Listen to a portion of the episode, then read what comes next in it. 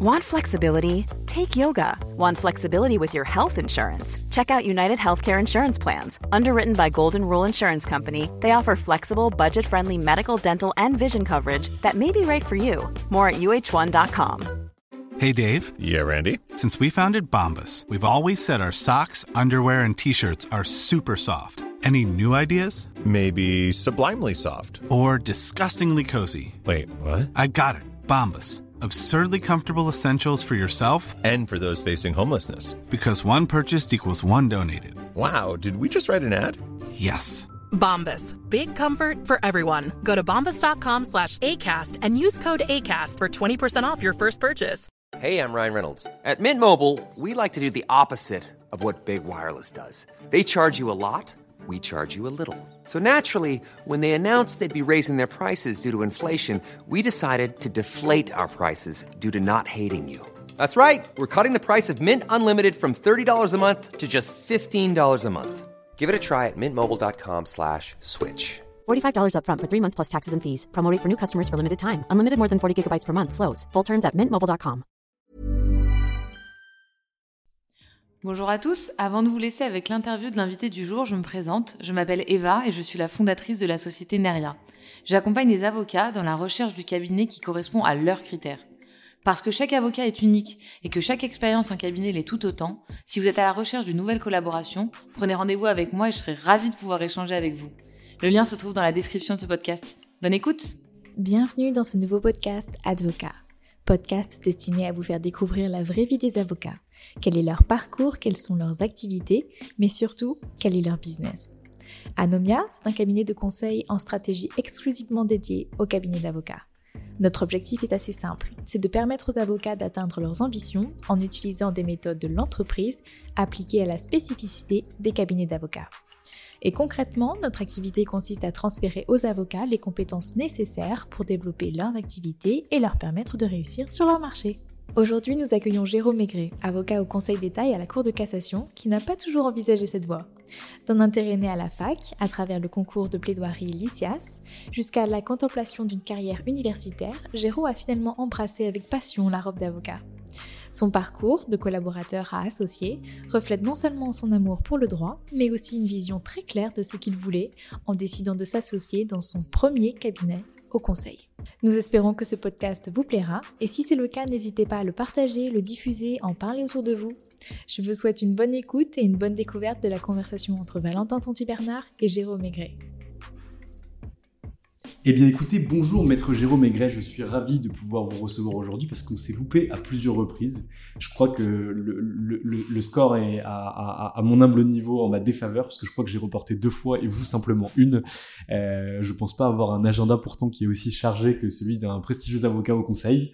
Euh, en tout cas, désolé et bonjour. Bonjour Jérôme Maigret. Bonjour Valentin, merci. Écoutez, euh, l'essentiel c'est d'y arriver ouais, on est euh, et d'être là tous les deux pour pouvoir échanger. Et c'est un plaisir. Merci pour votre invitation.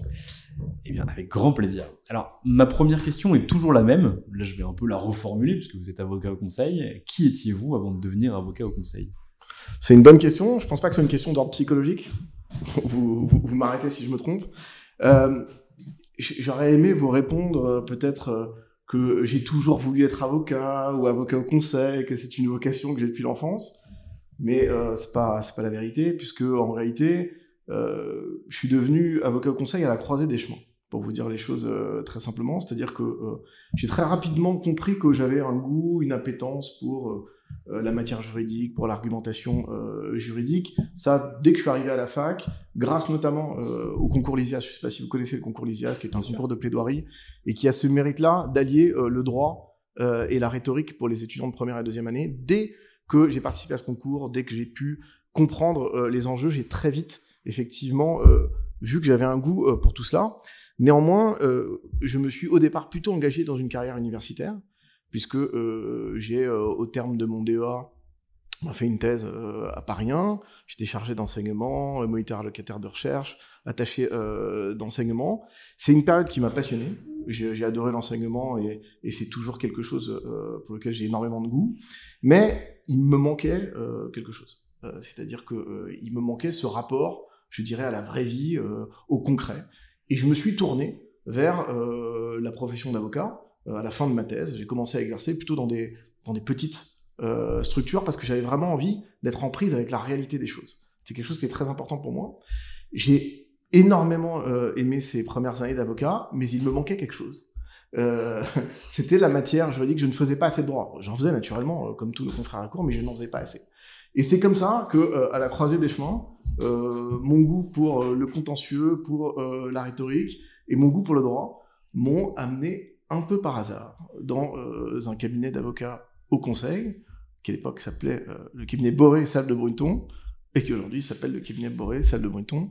Et Maigret, je n'ai donc connu qu'un seul euh, cabinet d'avocat au conseil, celui dans lequel je suis aujourd'hui euh, associé. Alors, comment ça se passe concrètement? Comment on passe euh, d'un cabinet d'avocat classique, on va dire, un petit cabinet d'avocat à, Paris, à finalement un cabinet au conseil? C'est quoi la rencontre qui vous fait changer?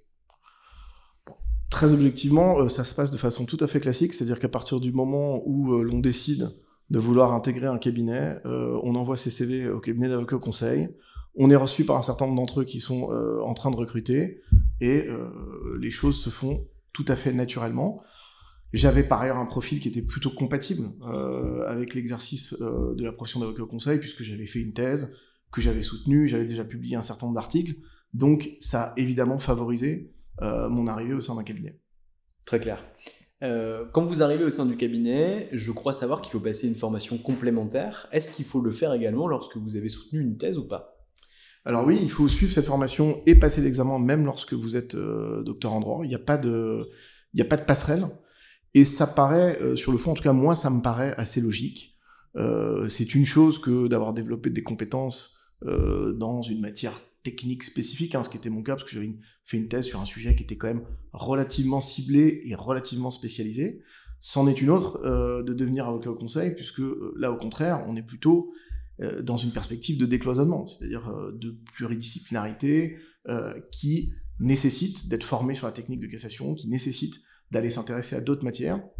Et donc oui, même les docteurs en droit doivent effectivement suivre cette formation qui dure trois ans hein, et qui ensuite vous permet de passer le certificat d'aptitude à la profession d'avocat au conseil et de vous associer dans un cabinet.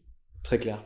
Quand vous arrivez dans cette profession d'avocat au conseil, euh, et que vous n'êtes pas encore avocat au conseil, puisqu'au départ, vous n'avez pas réalisé cette formation, qu'est-ce que vous découvrez comme métier? Est-ce que c'est ça, c'est à ça que vous vous attendiez, ou est-ce que c'est différent de vos attentes? C'est assez différent de mes attentes. Euh, c'est-à-dire que j'ai été en réalité euh, agréablement surpris.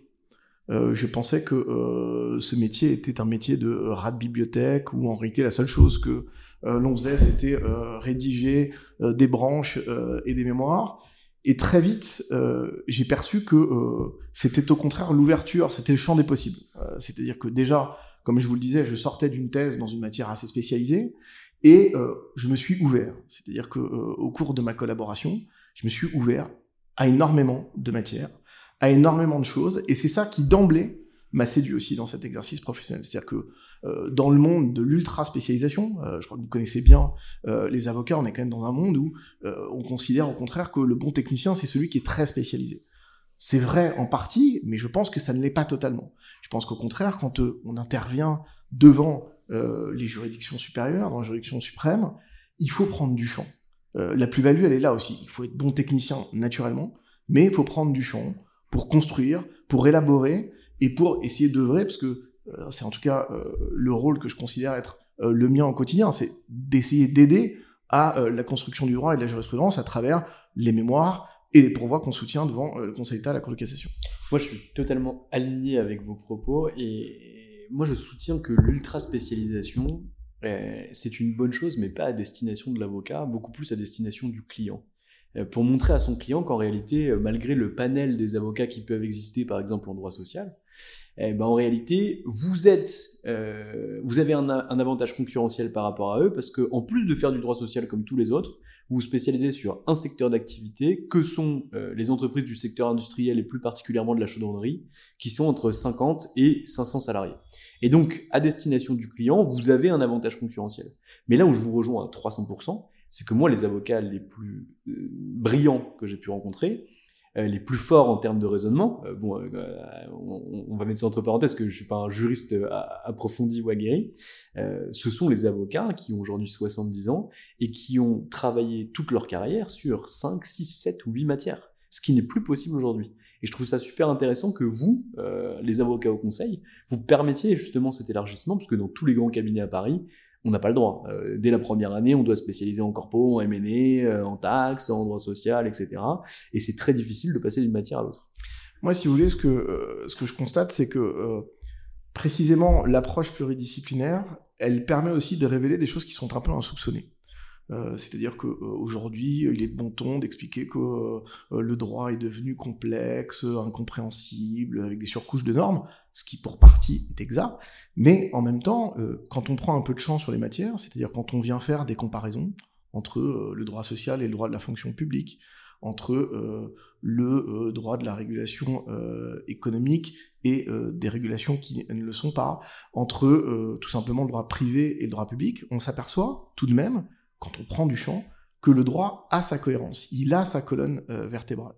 Et lorsque vous êtes amené euh, à soutenir un dossier, à pousser un dossier devant la Cour de cassation et le Conseil d'État, et que vous n'avez pas le droit positif pour vous, parce que c'est la position euh, qui est la vôtre, ce sont ce type de ressorts-là qu'il faut mobiliser. Pas seulement cela, mais notamment cela, c'est-à-dire d'aller essayer d'expliquer que, certes, la jurisprudence est absolument constante sur tel ou tel point, mais qu'il suffit juste de déplacer un tout petit peu le curseur pour s'apercevoir qu'elle perd de sa cohérence si vous la replacez dans euh, la globalité du droit. Et ça, ça m'a très vite passionné. C'est-à-dire que moi qui sortais ultra spécialisé de 50 euh, thèses où j'ai réfléchi pendant 5 ans pour savoir si euh, la caution payait une dette, deux dettes, si elle était subrogée, pas subrogée, ce qui m'a passionné par... en plus. Ce qui non mais ce qui m'a passionné par ailleurs, ben ce champ-là, je l'ai trouvé absolument extraordinaire et c'est ça qui m'a véritablement convaincu de devenir avocat au Conseil d'État à la Cour de cassation, c'est cette idée que euh, j'allais pouvoir prendre du champ, j'allais pouvoir devenir un spécialiste de la technique de cassation, parce que c'est notre prisme de lecture, ce qui favorise ce travail-là. On ne fait que du droit, on ne fait pas du fait, mais qu'en même temps, j'allais pouvoir ouvrir une boîte de Pandore, parce que euh, j'allais effectivement intervenir dans des domaines d'activité qui sont extrêmement variés, ce qui est extrêmement enrichissant intellectuellement. Et, du coup, par rapport à votre première volonté lorsque vous étiez euh, enseignant-chercheur et que vous avez voulu devenir avocat, vous expliquez tout à l'heure que c'était finalement euh, pour vous ancrer dans la réalité, euh, pour vous remettre sur le terrain. Est-ce que vous ne le perdez pas en ne travaillant que sur le droit? Alors non, parce que quand on dit qu'on travaille que sur le droit, c'est-à-dire que la technique qu'on utilise, elle est effectivement une technique qui est fondée sur la distinction du fait et du droit, qui est à la base de la technique de cassation. Hein, pour résumer très simplement, vous le savez, Cour de cassation juge en droit, là où les juges du fond jugent en fait et en droit. Mais pour autant, on ne fait pas du droit pur. Euh, le droit pur, ça n'existe pas. Euh, on applique toujours du droit à des faits, et euh, en l'occurrence, on est saisi de dossiers, on est saisi d'une vie d'une entreprise quand on fait de la procédure collective, on est saisi de la vie d'un salarié si on fait du travail. Donc, on ne fait pas du droit pur, on fait du droit appliqué, mais uniquement par son prisme juridique. C'est-à-dire que là où il y a un gros travail compliqué, difficile de mes confrères à la Cour sur euh, la préparation des dossiers en fait, nous on arrive avec euh, un dossier qui en fait est scellé, avec des constatations euh, qui ont été faites par les juges du fond, et cette matière-là, il ne reste plus qu'à lui appliquer du droit. Et c'est en cela que on fait que du droit. Mais on fait pas du droit déconnecté de la réalité, parce que on part toujours d'un dossier, et on voit parfois certaines évolutions de jurisprudence se faire, vous savez, on dit un peu, c'est cette construction par petits pas. Euh, c'est-à-dire que on, voit la jurisprudence évoluer progressivement. Bien pourquoi? Parce que précisément, euh, il y a un dossier qui se présente avec un angle factuel qui peut être différent, qu'on ne peut pas ignorer parce que c'est le dossier tel qu'il se présente à la juridiction, et qu'on va essayer de pousser euh, pour précisément faire évoluer les choses. Et c'est là où on voit que ben, le fait, même si ça n'est pas notre matrice, notre matière de travail principale, c'est important euh, dans le cadre de la procédure de cassation. On voit bien qu'il y a des dossiers dont la contextualisation se prête davantage à des évolutions de jurisprudence, là où au contraire, d'autres paraissent peu propices à faire évoluer les choses. Donc non, j'ai pas le sentiment euh, d'avoir sacrifié cette volonté initiale qui était d'être ancré dans la réalité, parce que euh, je ne réfléchis pas sur du droit pur, je réfléchis sur des faits, à partir d'un dossier, et c'est ça qui est extrêmement stimulant. J'achète l'argumentaire. ok, vous arrivez quand dans cette profession?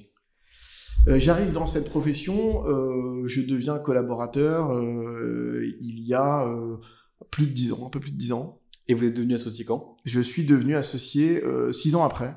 Ok. Euh, Comment voilà. ça se passe ces six années en tant que collaborateur? Comment vous évoluez? Alors écoutez, c'est euh, ce ce que je vous disais tout à l'heure, c'est-à-dire que euh, ces six années de collaboration, ce sont six années d'ouverture. Euh, D'abord d'ouverture euh, à la technique de cassation, que je connaissais, mais que je connaissais mal, parce que c'est quand même une technique euh, qui est relativement complexe. Donc euh, pendant ces six années, je me suis formé euh, à la technique de cassation, ou plus exactement, j'ai été formé euh, à la technique de cassation par euh, mes deux associés euh, actuels, Louis Boré et Jean de Salle de Bonneton, et naturellement par les enseignements de l'Institut de formation des avocats conseils, mais c'est aussi l'ouverture vers d'autres matières. Je vous l'ai dit, je sors de l'université en ayant fait une thèse de droit des sûretés, je m'ouvre au droit public, qui est absolument essentiel euh, aujourd'hui euh, lorsqu'on exerce euh, cette profession d'avocat au conseil et qui occupe par ailleurs euh, de plus en plus de place euh, dans notre système juridique.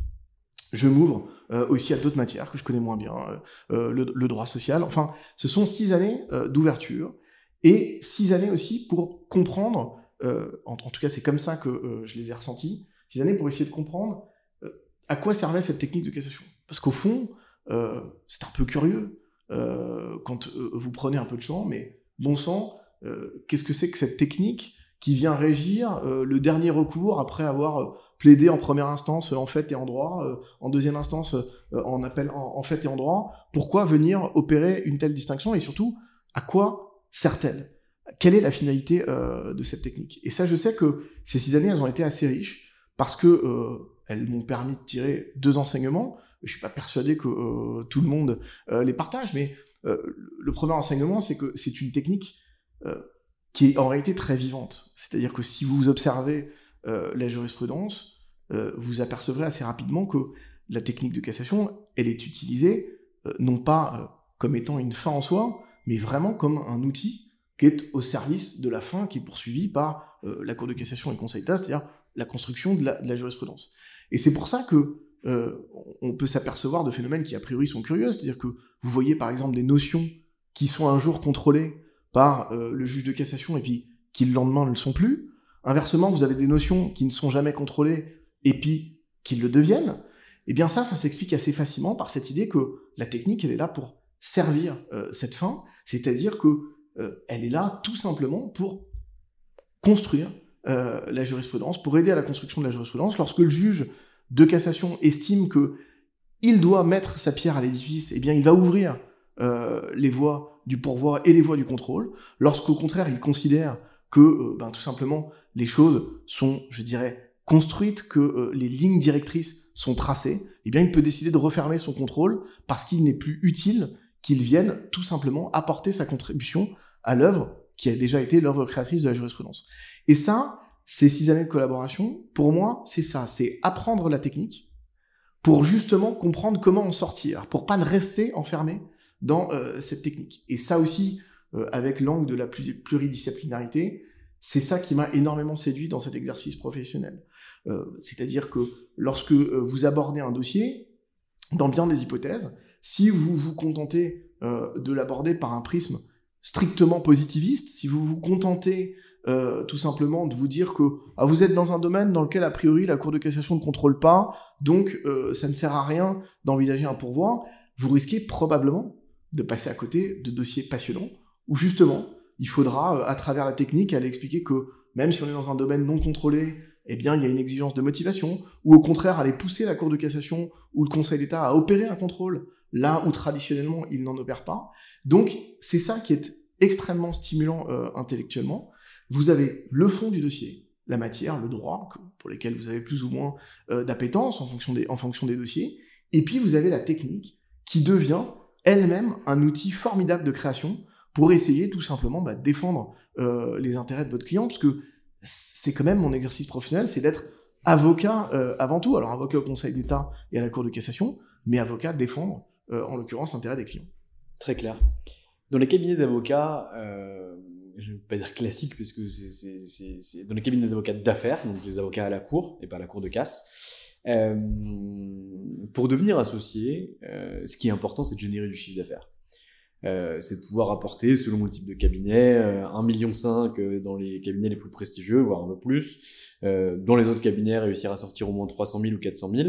Euh, c'est l'élément essentiel. Si vous en arrivez au moment de l'association, qu'est-ce qui est le plus important dans un cabinet d'avocat au conseil et comment est-ce que vous, vous êtes devenu avocat euh, associé au sein de ce cabinet?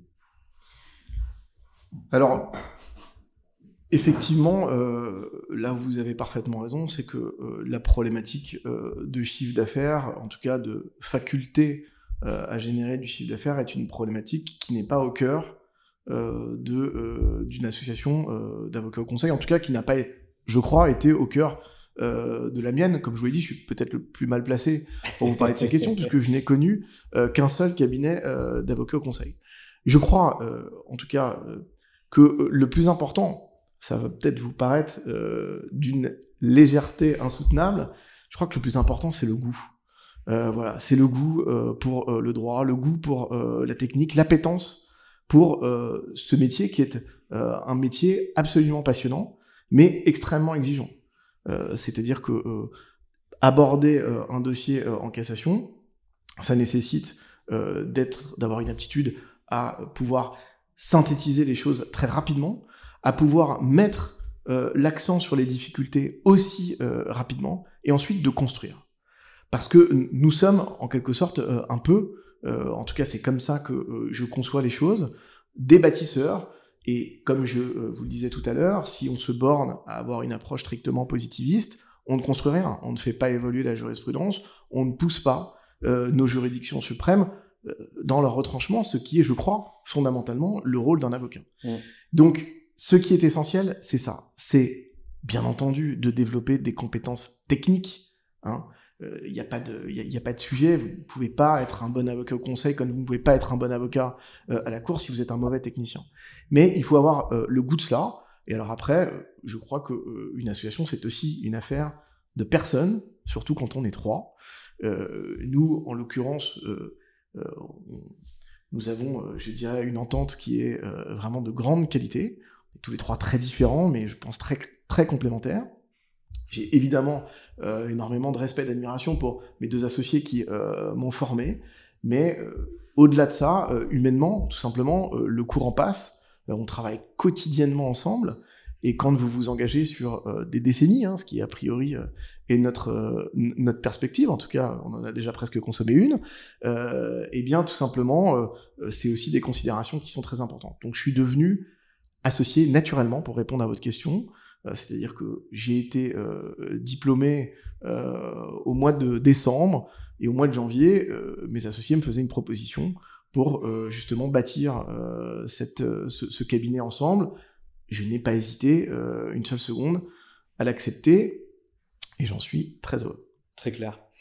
Pour les auditeurs qui le, le, sauraient peut-être pas, et j'espère ne pas raconter de bêtises, contrairement aux avocats à la cour, pour pouvoir devenir avocat au conseil, il faut s'installer dans un cabinet d'avocats existant, euh, racheter une partie de la charge, si je raconte pas de bêtises, et ça, ça peut valoir un peu d'argent, comme c'était le cas par exemple chez les notaires avant euh, la libéralisation Macron qui a quand même un petit peu baissé les prix. C'est toujours le cas aujourd'hui chez les avocats au conseil. Tout à fait. Il y a, enfin, il y a deux voies euh, d'accès à la profession post-diplôme du certificat d'aptitude à la profession d'avocat conseil. La première, c'est celle que vous venez de décrire, hein, qui a été la mienne, c'est-à-dire que vous rachetez les parts d'un cabinet qui est euh, existant. Et puis, la seconde voie, c'est celle qui est aussi née de ce que vous avez appelé la libéralisation okay. Macron, c'est-à-dire qu'il y a aujourd'hui des créations de charges qui permettent à des diplômés tout simplement de s'installer sans avoir à euh, racheter les parts d'un cabinet existant ou euh, sa totalité. C'est sous format d'un tirage au sort, comme euh, c'est le cas pour les notaires? Euh, C'est pas sous format d'un tirage au sort, c'est euh, sur dossier. Ok, très clair. Et comment la profession a accueilli ça? Je sais que vous représentez pas la profession, enfin vous n'êtes pas là pour parler de la profession, mais vous, votre vision de, tout ça?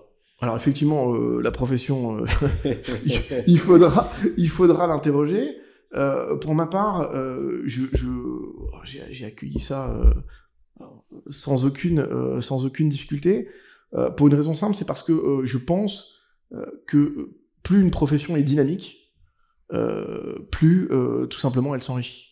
Et donc, dans, dans, cette mesure-là, le fait que des confrères puisse accéder à des charges sans racheter des parts, ça ne me pose aucune difficulté, d'autant que c'est pas du tout le même modèle économique. C'est-à-dire que d'un côté, vous vous installez au sein d'une structure qui a déjà sa clientèle, qui est installée, qui a sa réputation, et de l'autre, vous avez tout à bâtir. Donc c'est pas le même modèle, c'est pas la même finalité, c'est pas le même exercice professionnel. Et donc, ce sont des questions de choix. Moi, je sais que euh, je, souhaitais de toute façon favoriser plutôt une association que m'engager seul euh, sur une charge parce que je crois qu'on est plus fort euh, lorsque l'on est plusieurs. et par ailleurs, de toute façon, cette question ne s'est pas posée, puisqu'une fois encore, j'ai très vite reçu une proposition d'association du cabinet au sein duquel j'exerçais et qui m'est naturellement apparue comme étant la voie la plus intéressante. Oui, c'est la simple distinction entre une création d'entreprise et un rachat d'entreprise. Ni plus ni moins. Exactement. Euh, très clair. Les cabinets d'avocats à la cour, désolé, hein, je fais beaucoup de comparaisons parce que je connais beaucoup mieux les, avocats à la cour que les avocats au conseil, euh, fonctionnent sous des formats de département. Euh, vous avez trois avocats associés euh, qui sont associés au sein d'une structure. Un fait du fiscal, l'autre du droit des sociétés, l'autre du droit social. Ils créent autour d'eux des départements avec des collaborateurs, des paralégales qui, sont présents. Et comme ça, en fait, s'installent des départements au, sein du cabinet qui doivent tous générer du chiffre et un chiffre d'affaires profitable pour que l'associé puisse se bouffer à la fin du mois. Euh, comment ça se passe au sein d'un cabinet d'avocats euh, au conseil? Est-ce qu'on a des départements où on pourrait avoir euh, les spécialistes du, Conseil d'État et les spécialistes de la Cour de casse? Ou au contraire, des spécialistes du droit public, des spécialistes du droit pénal, des spécialistes du droit des affaires? Comment ça se passe exactement au sein de votre cabinet? Alors, effectivement, on fait bien de préciser, parce que je pense que ça dépend quand même d'une structure à une autre. Donc, en tout cas, nous concernant, d'abord, je vous l'ai dit, notre première spécialité, c'est quand même euh, la, technique, de, cassation. C'est-à-dire que c'est notre prisme de lecture et euh, d'analyse. Et ça, euh, bien, nous sommes tous, en tout cas tous les trois nous concernant, des spécialistes de la technique de cassation. Après, nous, on a fait le choix, tout simplement, non pas de se dispatcher les clients, mais de se dispatcher plutôt des matières qui restent des domaines relativement vastes, parce que précisément, on est un cabinet pluridisciplinaire, c'est-à-dire que on intervient dans tous les domaines. Hein, euh, le cabinet intervient à la fois euh, devant la Cour de cassation et devant le Conseil d'État. Il intervient devant toutes les chambres de la Cour de cassation, en matière civile, en matière commerciale, en matière pénale, en matière sociale. Donc on a un spectre, même je dirais euh, par associé, qui est un spectre assez large. Mais nous avons fait ce choix-là, c'est-à-dire ce choix de nous répartir plutôt des matières pour en plus venir, je dirais, développer encore plus de compétences sur le fond. Mais une fois encore, euh, je reste attaché hein, à cette idée parce que je crois que vous, avez compris qu'elle était assez importante, que l'ouverture me paraissait quelque chose d'absolument euh, déterminant, en tout cas dans mon exercice professionnel.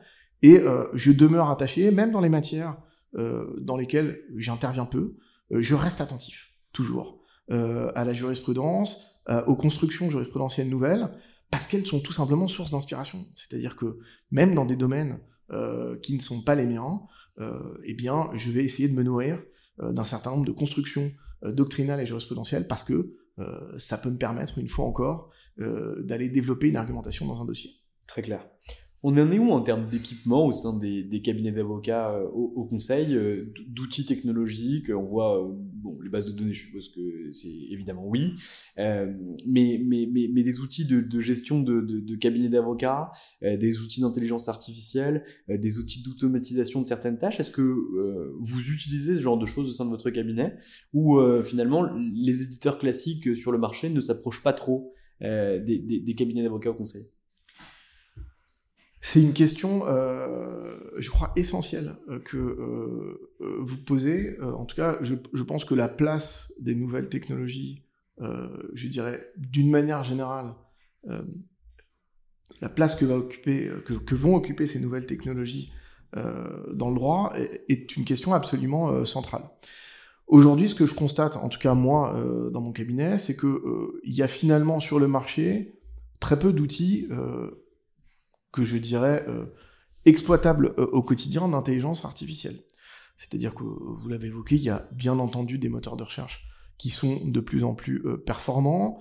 il y a bien entendu, je dirais, dans, dans, tout ce qui relève du workflow d'un cabinet, des automatisations qui peuvent se mettre en place. Mais le sentiment qui est le mien, c'est qu'aujourd'hui, il n'existe pas encore sur le marché des outils qui véritablement sont efficients. Et comme tout le monde, j'ai essayé tout simplement avec des tests de voir ce qu'on pouvait réaliser avec les outils actuels qu'on trouve et qui sont grand public très clairement, ça ne fonctionne pas. Hein. On a évoqué euh, des hypothèses aux États-Unis, euh, tout simplement de jurisprudence euh, qui étaient inventées par la machine. C'est absolument pas propre au système anglo-saxon. On trouve exactement la même chose. Si vous faites des tests avec certains outils, vous verrez bien qu'il y a des solutions jurisprudentielles qui n'existent pas et qui pourtant sont présentées comme de droit positif. Pour autant, euh, mon sentiment, c'est que euh, ça ne veut pas du tout dire qu'il faut se désintéresser de tout cela, bien au contraire. Euh, ça veut dire que je, crois que il est absolument indispensable que les avocats s'intéressent à ces outils et qu'ils ne laissent pas tout simplement les choses se faire à leur place. Ça ne veut pas dire qu'il faut se méfier de la nouvelle technologie ou vouloir absolument freiner un mouvement qui est ou non inéluctable, j'en sais rien, je suis pas euh, euh, technicien, mais ça veut dire que compte tenu des enjeux qui sont attachés à ça, hein, c'est-à-dire que de la potentialité qui est présentée aujourd'hui, il est absolument indispensable, en tout cas moi, c'est euh, ce à quoi je m'attache, à s'y intéresser et à se demander, bon, ces outils vont probablement se développer, dans quelle mesure on peut contribuer à leur développement? Je crois que c'est le premier point. Et ensuite, une fois que on s'est demandé dans quelle mesure on pouvait y contribuer, dans quelle mesure on souhaite que ces outils viennent se substituer à telle ou telle tâche, peu importe euh, de la tâche dont il s'agit.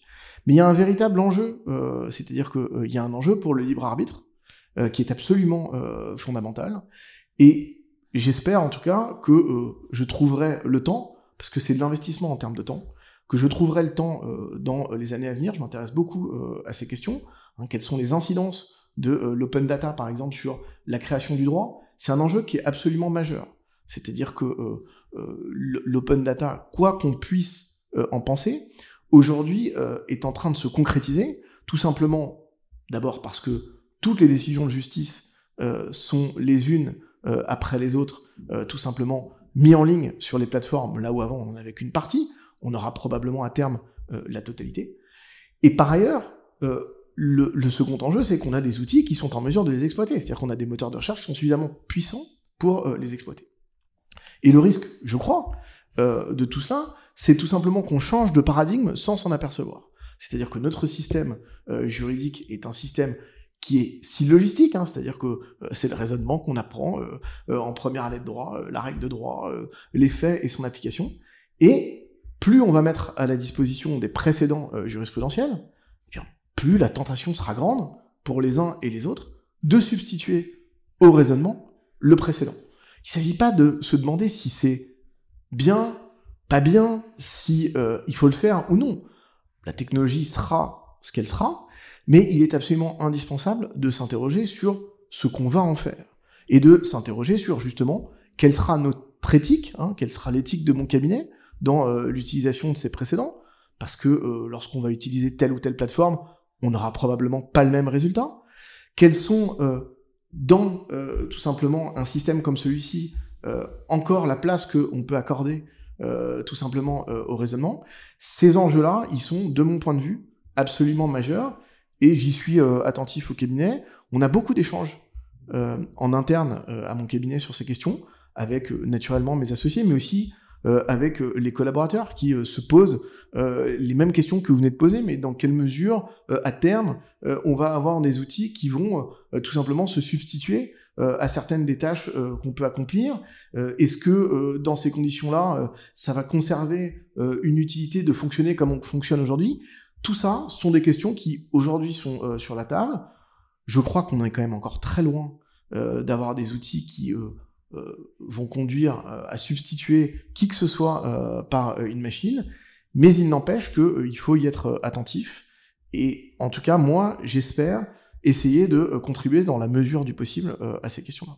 Très clair.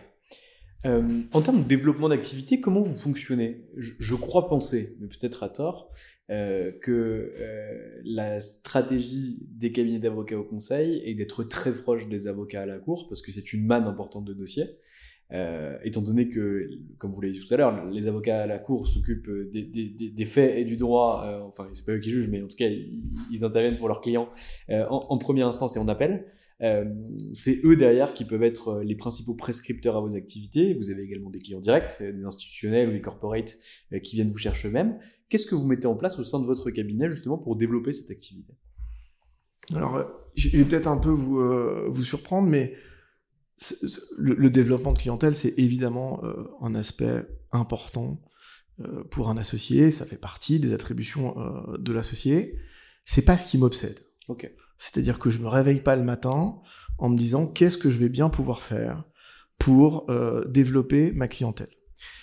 Ça, ne veut pas dire une fois encore que je néglige cet aspect-là. Ça veut dire simplement que c'est pas ce qui me motive et c'est pas ce qui m'obsède.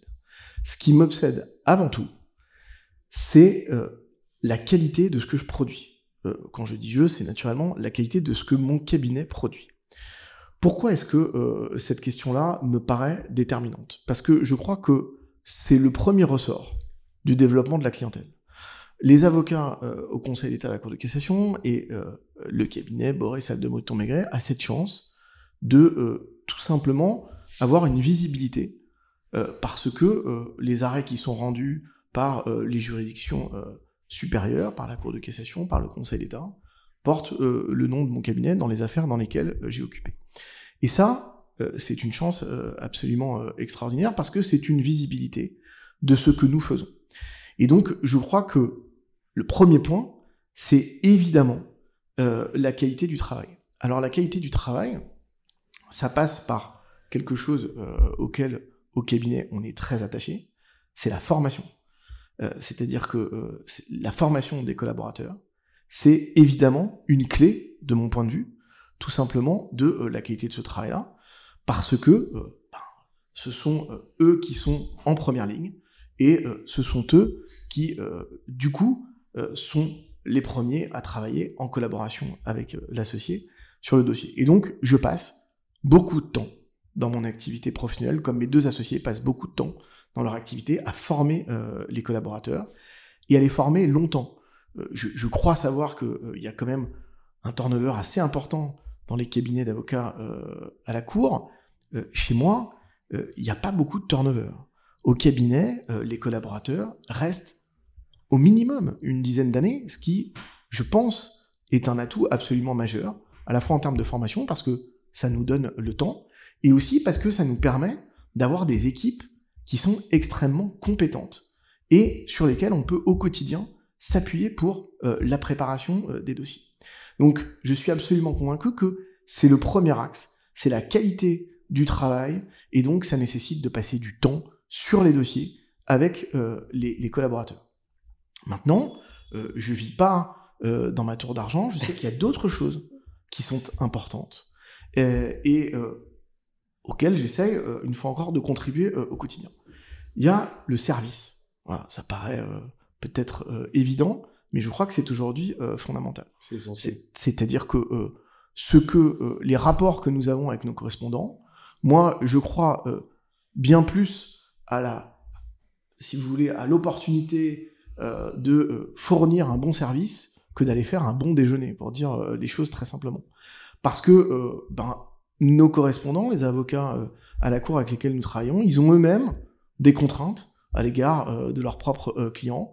Et donc, on doit être dans une dynamique qui est collaborative. Je reste maître des écritures que je produis devant les juridictions suprêmes, mais néanmoins, je ne peux pas mettre à l'écart mon correspondant. Je dois l'informer, ça va soi, lui adresser des projets en temps et en heure, c'est absolument évident pour que lui-même, le cas échéant, ait le temps bah, tout simplement de les répercuter euh, à ses clients et d'échanger euh, avec moi. Donc cette qualité de service, elle me paraît absolument euh, déterminante. Et après, et après, il y a tout le reste. Euh, et le reste, là encore, ça veut dire euh, essayer tout simplement d'exister dans le monde qui nous entoure. Donc ne pas négliger la communication. Je pense que c'est très important de communiquer, pas communiquer pour communiquer, communiquer pour expliquer ce que l'on fait, comment on le fait, et pas se borner, je dirais, à faire de la communication tweet. Il faut en faire, c'est important, mais il faut aussi, je crois, utiliser des vecteurs de communication plus substantiels, hein, c'est-à-dire ne pas oublier que, ben, écrire c'est important. moi, je crois que c'est extrêmement important pour montrer tout simplement ce qu'on est capable de faire, ce qu'on est capable d'écrire, comment on est capable de réfléchir. Donc, on a une politique doctrinale qui est très importante euh, au cabinet. Vous le savez peut-être, mon associé Louis Boré euh, rédige les traités euh, de la cassation en matière civile, en matière pénale. Moi, j'ai publié récemment un ouvrage sur le cautionnement aussi chez Dalloz. Nous enseignons tous les trois à Sciences Po, à Paris 2. Je crois que c'est très important aussi pour montrer ce que l'on fait, ce qu'on est capable de faire. Et enfin, il y a une dernière problématique à laquelle je m'intéresse particulièrement parce que je la crois aujourd'hui de plus en plus importante, c'est euh, la problématique de euh, la responsabilité sociétale euh, de l'entreprise. je fais partie de ceux qui pensent que on ne peut pas tout attendre de l'État et que donc à notre échelle, voilà, on doit précisément œuvrer pour tout simplement des questions qui sont fondamentales, la qualité de vie de nos collaborateurs, c'est quelque chose à laquelle je suis très attaché, mais euh, il y a aussi le reste. On a des réflexions à mener sur euh, euh, quelle est notre empreinte carbone. Alors, évidemment que c'est pas le cabinet Boris Save de Brunton qui va réduire l'empreinte carbone de la planète. Mais enfin, si chacun d'entre nous met son caillou à l'édifice, on sera toujours dans une situation qui sera meilleure que si on ne le fait pas. Et je crois que ces problématiques-là de RSE, elles deviennent aussi de plus, plus en plus importantes pour nos clients et nos correspondants. Donc indirectement, très concrètement, ça participe euh, du développement euh, de l'entreprise. Et ça, ben, ce sont des cultures qui euh, sont probablement un peu nouvelles, c'est-à-dire que c'est pas forcément le réflexe premier de l'avocat. En tout cas, moi, je n'ai pas reçu de formation sur ces problématiques-là. Quand je suis devenu associé, il a fallu développer ces compétences parce qu'on n'apprend pas ça ni à l'école du barreau, ni dans les formations qui sont les formations des avocats ce qui au demeurant paraît euh, assez logique, puisque euh, faut d'abord apprendre son métier avant de savoir comment est-ce que euh, on va l'exercer. Mais ces problématiques-là, je les crois essentielles. Donc, quand on parle de développement, ben voilà, c'est un peu ça, si vous voulez, la synthèse, mes piliers à moi, la qualité du travail en un, la qualité du service en deux, parce que c'est absolument essentiel, la communication, mais sans céder à, la facilité, c'est-à-dire vraiment communiquer sur du substantiel, et enfin, les problématiques RSE, qui, je pense, aujourd'hui, euh, représentent un enjeu euh, relativement important. Très clair. Qu'est-ce que vous mettez en place à destination des collaborateurs pour que justement ils puissent conserver euh, en réalité cet équilibre de vie Vous en parliez dans la catégorie impact sociétal que vous pouvez avoir, notamment avec les hommes et les femmes qui travaillent avec vous. Qu'est-ce que vous mettez en place concrètement au sein du cabinet? Alors, on a mis en place beaucoup de choses ces dernières années. Euh, parce que je crois que euh, le rapport au travail euh, a changé, que les perspectives des jeunes collaborateurs il y a dix ans ne sont pas les perspectives des collaborateurs aujourd'hui. En tout cas, il y a des problématiques nouvelles qui sont apparues. Et ma conviction profonde, c'est que si vous ignorez cela, vous passez à côté de certains talents, et si vous passez à, certains, à côté de certains talents, vous le faites au détriment euh, tout simplement de vos propres clients. Donc on a mis en place des choses très concrètes. La première chose, c'est que depuis longtemps, bien avant le Covid, on a développé une politique de télétravail vraiment extrêmement flexible. Et ce qui est intéressant d'observer, c'est que euh, le télétravail, c'est absolument pas l'alpha et l'oméga. Certains en veulent, d'autres n'en veulent pas. Certains en veulent euh, plusieurs jours par semaine, d'autres au contraire préfèrent se euh, limité enfin, euh, à une journée euh, maximum. Nous, là-dessus, on est totalement flexible, en tout cas pour nos collaborateurs libéraux, parce que le droit du travail nous impose encore pour nos salariés, parce qu'on a quand même une équipe administrative pour laquelle on a également développé une politique de télétravail. le droit du travail est aujourd'hui encore moins souple, enfin pas aussi souple évidemment que pour un libéral. Mais c'est la première chose, c'est-à-dire que cette politique du télétravail, on l'a développée bien avant le Covid parce que on a eu cette conviction que c'était un des leviers, c'est évidemment pas le seul, mais un des leviers pour permettre tout simplement d'avoir un équilibre vie professionnelle, euh, vie familiale différent. Euh, songez que, euh, en tout cas, certains collaborateurs de mon cabinet habitent à une heure, une heure et demie du cabinet, c'est trois heures par jour de transport. bon, si vous leur permettez d'économiser ces 3 heures par jour, 2, 3, 4 jours par semaine, que sais-je si c'est une semaine qui est pas très chargée, moi, ça ne me pose aucune difficulté. Ça me pose d'autant moins de difficulté qu'aux sélections de nos collaborateurs, nous ne les rémunérons pas au forfait. C'est-à-dire que nos collaborateurs libéraux sont pas rémunérés au forfait, sont rémunérés à la tâche, euh, c'est-à-dire Ah au dossier. Ce qui euh, est, euh, de mon point de vue, un système extrêmement confortable dans le rapport que euh, vous avez avec un collaborateur. Pourquoi? Tout simplement parce que, euh, si vous voulez, euh, ça libère complètement de toute contrainte euh, hiérarchique. C'est-à-dire qu'il y a évidemment un minimum de rémunération qui est garanti, ça va de soi, euh, et euh, ça nous est logiquement imposé euh, par nos barreaux respectifs, le, barreau de Paris et l'Ordre des conseils. Mais ce, ce, niveau minimum, c'est pas du tout la manière dont nous fonctionnons. Les collaborateurs sont payés à la tâche en fonction, bien entendu, d'une grille qui correspond à leur ancienneté, leurs compétences, la difficulté du dossier. Mais ça simplifie la vie. C'est-à-dire que euh, d'abord, euh, celui qui a envie euh, tout simplement eh de travailler davantage pour gagner plus, il est libre de le faire. Celui qui, dans une période de vie, au contraire, a besoin de lever le pied pour des raisons qui lui sont personnelles, eh ça ne pose pas de euh, difficulté. Et ça, je pense que en termes de qualité de vie du collaborateur, c'est quand même quelque chose d'extrêmement précieux. C'est pas du tout inédit. hein, Je crois savoir que d'autres euh, de mes confrères euh, fonctionnent euh, comme ça. Sur les cabinets d'avocats à la cour, en tout cas, c'est inédit. Moi, j'ai jamais vu ça au sein d'un cabinet d'avocats à la cour. Je, je pense que c'est beaucoup plus compliqué dans le cadre d'un cabinet d'avocats euh, à la cour, puisque les dossiers sont beaucoup moins monotâches que euh, euh, que les dossiers des, des avocats conseils. Mais c'est vrai, mais du coup, ça veut dire. euh, Désolé, je rentre là-dessus parce que c'est quelque chose que je connais pas et, je trouve que c'est assez novateur et que ça, me plaît beaucoup, en tout cas no- novateur par rapport à mon œil euh, juvénile par rapport au cabinet d'avocat euh, au, au conseil.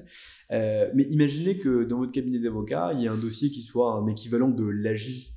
Euh, du, du, du- je sais pas si ça existe l'AGI euh, pour, les, pour les pourvois, mais un, un équivalent et un, un dossier qui soit un dossier à 100 000, euh, ce même dossier serait rémunéré de la même manière. Comment vous fonctionnez pour la difficulté des dossiers ou justement pour le volume? Alors d'abord, euh, la difficulté juridique d'un dossier ne se mesure pas à son Ah, enjeu économique. vrai. Bien entendu qu'il y a des dossiers à fort enjeu qui, tout simplement, sont beaucoup plus complexes que d'autres, mais vous pouvez aussi, et ça arrive, euh, être confronté à un dossier à l'aide juridictionnelle euh, qui soit un dossier qui soit extrêmement complexe. Donc, j'aborde pas, euh, si vous voulez, la question de la rémunération du collaborateur sous l'angle de euh, l'enjeu financier. C'est évidemment, ça peut être Un des euh, critères. un des critères, mais c'est loin, de mon point de vue, euh, d'être le seul. Ce qui compte pour moi, c'est euh, la difficulté euh, du dossier, le temps que euh, le collaborateur va y consacrer. Je vais pas lui faire remplir une machine. Je le sais, je le vois, parce que je suis au quotidien euh, avec lui à retravailler sur le mémoire, à retravailler euh, sur euh, le dossier. Donc je sais très bien, euh, je vois très bien les dossiers qui sont complexes et ceux qui euh, ne le sont pas. Ben, tout simplement, je, lorsque le dossier sera complexe, je déforfaitiserai euh, le, le, co- le- le collaborateur sur ce dossier. Et euh, en revanche, ben, évidemment que j'ai des dossiers, euh, lorsque j'accepte des dossiers à l'aide juridictionnelle, il y a des dossiers où, euh, ben, tout simplement, euh, j'ai une rétrocession d'honoraires de mon collaborateur sur le dossier qui est plus élevée que ce que je vais gagner sur le dossier. Ça me pose pas de difficulté, c'est bien normal. Euh, c'est moi qui porte la charge, euh, c'est mon cabinet qui porte la charge de euh, l'aide juridictionnelle, ça me paraît parfaitement normal. Et donc, du coup, ça veut dire que si je schématise de façon extrêmement simple, je, je suppose que c'est bien plus compliqué, mais on a des dossiers qui sont caractérisés comme euh, aisés, des dossiers très aisés, des dossiers complexes, des dossiers très complexes, des dossiers très très complexes. Et en fonction de ça, euh, vous avez une rémunération différente qui est attachée au dossier pour le collaborateur qui prendra la tâche. C'est en substance à peu près cela, c'est-à-dire effectivement, en fonction de la complexité du dossier, après, euh, il faut essayer de faire des choses simplement. Une fois encore, on peut euh, Ouais. tout simplement sortir des forfaits lorsque ça nécessite de, de, de le faire. Très clair. Est-ce que vous voulez nous parler d'un dossier qui vous a euh, particulièrement marqué dans le sens positif, euh, un dossier dont vous êtes fier euh, par rapport à une évolution euh, jurisprudentielles importantes ou par rapport à des faits d'espèce, même qui, soutenus par le droit, étaient vraiment forts pour vous. et après, j'aurai le, pendant négatif, si vous voulez d'ailleurs commencer par le négatif et, finir par le positif. c'est comme vous le souhaitez. Si vous pouvez pas citer les noms, ne les citez pas. mais en tout cas, avoir un peu un, retour d'expérience. Alors, je, je, suis quelqu'un d'extrêmement positif. Euh, et donc j'ai comme tous les avocats, quand je perds euh, des frustrations, c'est entendu. Mais euh, pour autant, j'essaye d'en tirer quelque chose. Et paradoxalement, c'est peut-être les dossiers dans lesquels je perds que je retiens le plus. Alors je veux bien vous donner des exemples. Il n'y a pas de difficulté, mais souvent les dossiers qui vous marquent sont les dossiers dans lesquels euh, vous avez espéré, en tout cas, euh, un revirement euh, de jurisprudence, c'est-à-dire une évolution du droit, c'est-à-dire indépendamment, je dirais, de l'intérêt de, votre client, parce que vous avez le sentiment que vous tenez entre les mains ce dossier qui est susceptible de faire évoluer la jurisprudence, et en réalité, malheureusement, vous ne parvenez pas euh, à convaincre Cour de cassation ou le Conseil d'État euh, d'évoluer. Le, souvenir que je peux évoquer avec vous, c'est justement un dossier dans lequel euh, je ne suis pas parvenu euh, à convaincre euh, la Cour de cassation. Ce qui m'a marqué dans ce dossier, c'est tout simplement que c'était un des tout premiers dossiers que j'ai plaidé devant la Cour de cassation. Vous le savez peut-être, mais on plaide assez peu devant les juridictions suprêmes on plaide en réalité les affaires de principe, euh, celles dans lesquelles il y a une difficulté particulière. Pour le reste, la procédure, et on peut le comprendre, est une procédure qui est pour l'essentiel écrite. Et l'une de mes toutes premières plaidoiries euh, devant la Cour de question était une plaidoirie devant la Chambre criminelle sur une question extrêmement intéressante de droit pénal des affaires. Il s'agissait de savoir s'il fallait transposer le mécanisme de euh, la faute détachable du dirigeant social dans l'hypothèse où les juridictions répressives n'étaient saisies que d'une action civile. Question passionnante parce que, tout simplement, au carrefour des droits, euh, au carrefour de euh, la Convention européenne des droits de l'homme, parce que en creux, euh, c'est la présomption d'innocence qui est en cause sur la qualification de la faute, droit commercial, parce évidemment, on est en matière de faute détachable des dirigeants sociaux, droit pénal, puisque c'est tout l'enjeu de l'action civile. Et j'étais convaincu de la thèse à soutenir, convaincu de euh, la nécessité qu'il y avait pour le juge répressif, précisément, à retenir la nécessité d'une faute détachable lorsque elle n'était saisie que euh, de l'action civile et que l'action pénale était éteinte. Cette affaire a été renvoyée devant une formation euh, plénière de la chambre criminelle, c'est-à-dire la formation la plus solennelle. Et ce que je retiens le plus, au-delà du fait que je n'ai pas réussi à convaincre, ce que je retiens le plus, c'est la qualité des débats. C'est-à-dire que euh, lorsque vous vous présentez comme ça devant euh, une formation plénière d'une chambre de la Cour de cassation, vous avez une qualité d'écoute absolument incroyable. Vous avez euh, des contradicteurs absolument extraordinaires. J'avais comme avocat général contre la thèse que je soutenais Monsieur Salomon, qui est un grand spécialiste de droit pénal des affaires. J'avais comme confrère Didier Boutors en face de moi, qui est très très grand spécialiste euh, de, de, ces questions-là. Et donc, bien entendu que vous avez la frustration de l'avocat euh, qui n'a pas réussi à convaincre, mais en creux, vous pouvez aussi avoir le sentiment que vous avez essayé d'amener tout simplement cette question et essayer d'amener cette problématique jusqu'au bout. Et que une fois que vous avez tout simplement déposé les armes, une fois que vous avez terminé de plaider, que les jeux vont se faire, bah, cette responsabilité, c'est celle du juge, hein, celle de trancher.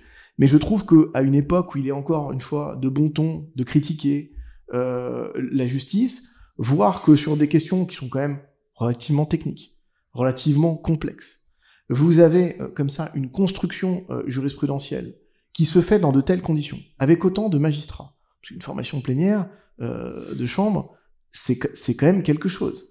avec autant de magistrats, avec autant d'intervenants pas pour moi, bien entendu, mais euh, de qualité, eh bien, vous avez quand même le sentiment d'une justice qui euh, a été rendue dans d'excellentes conditions.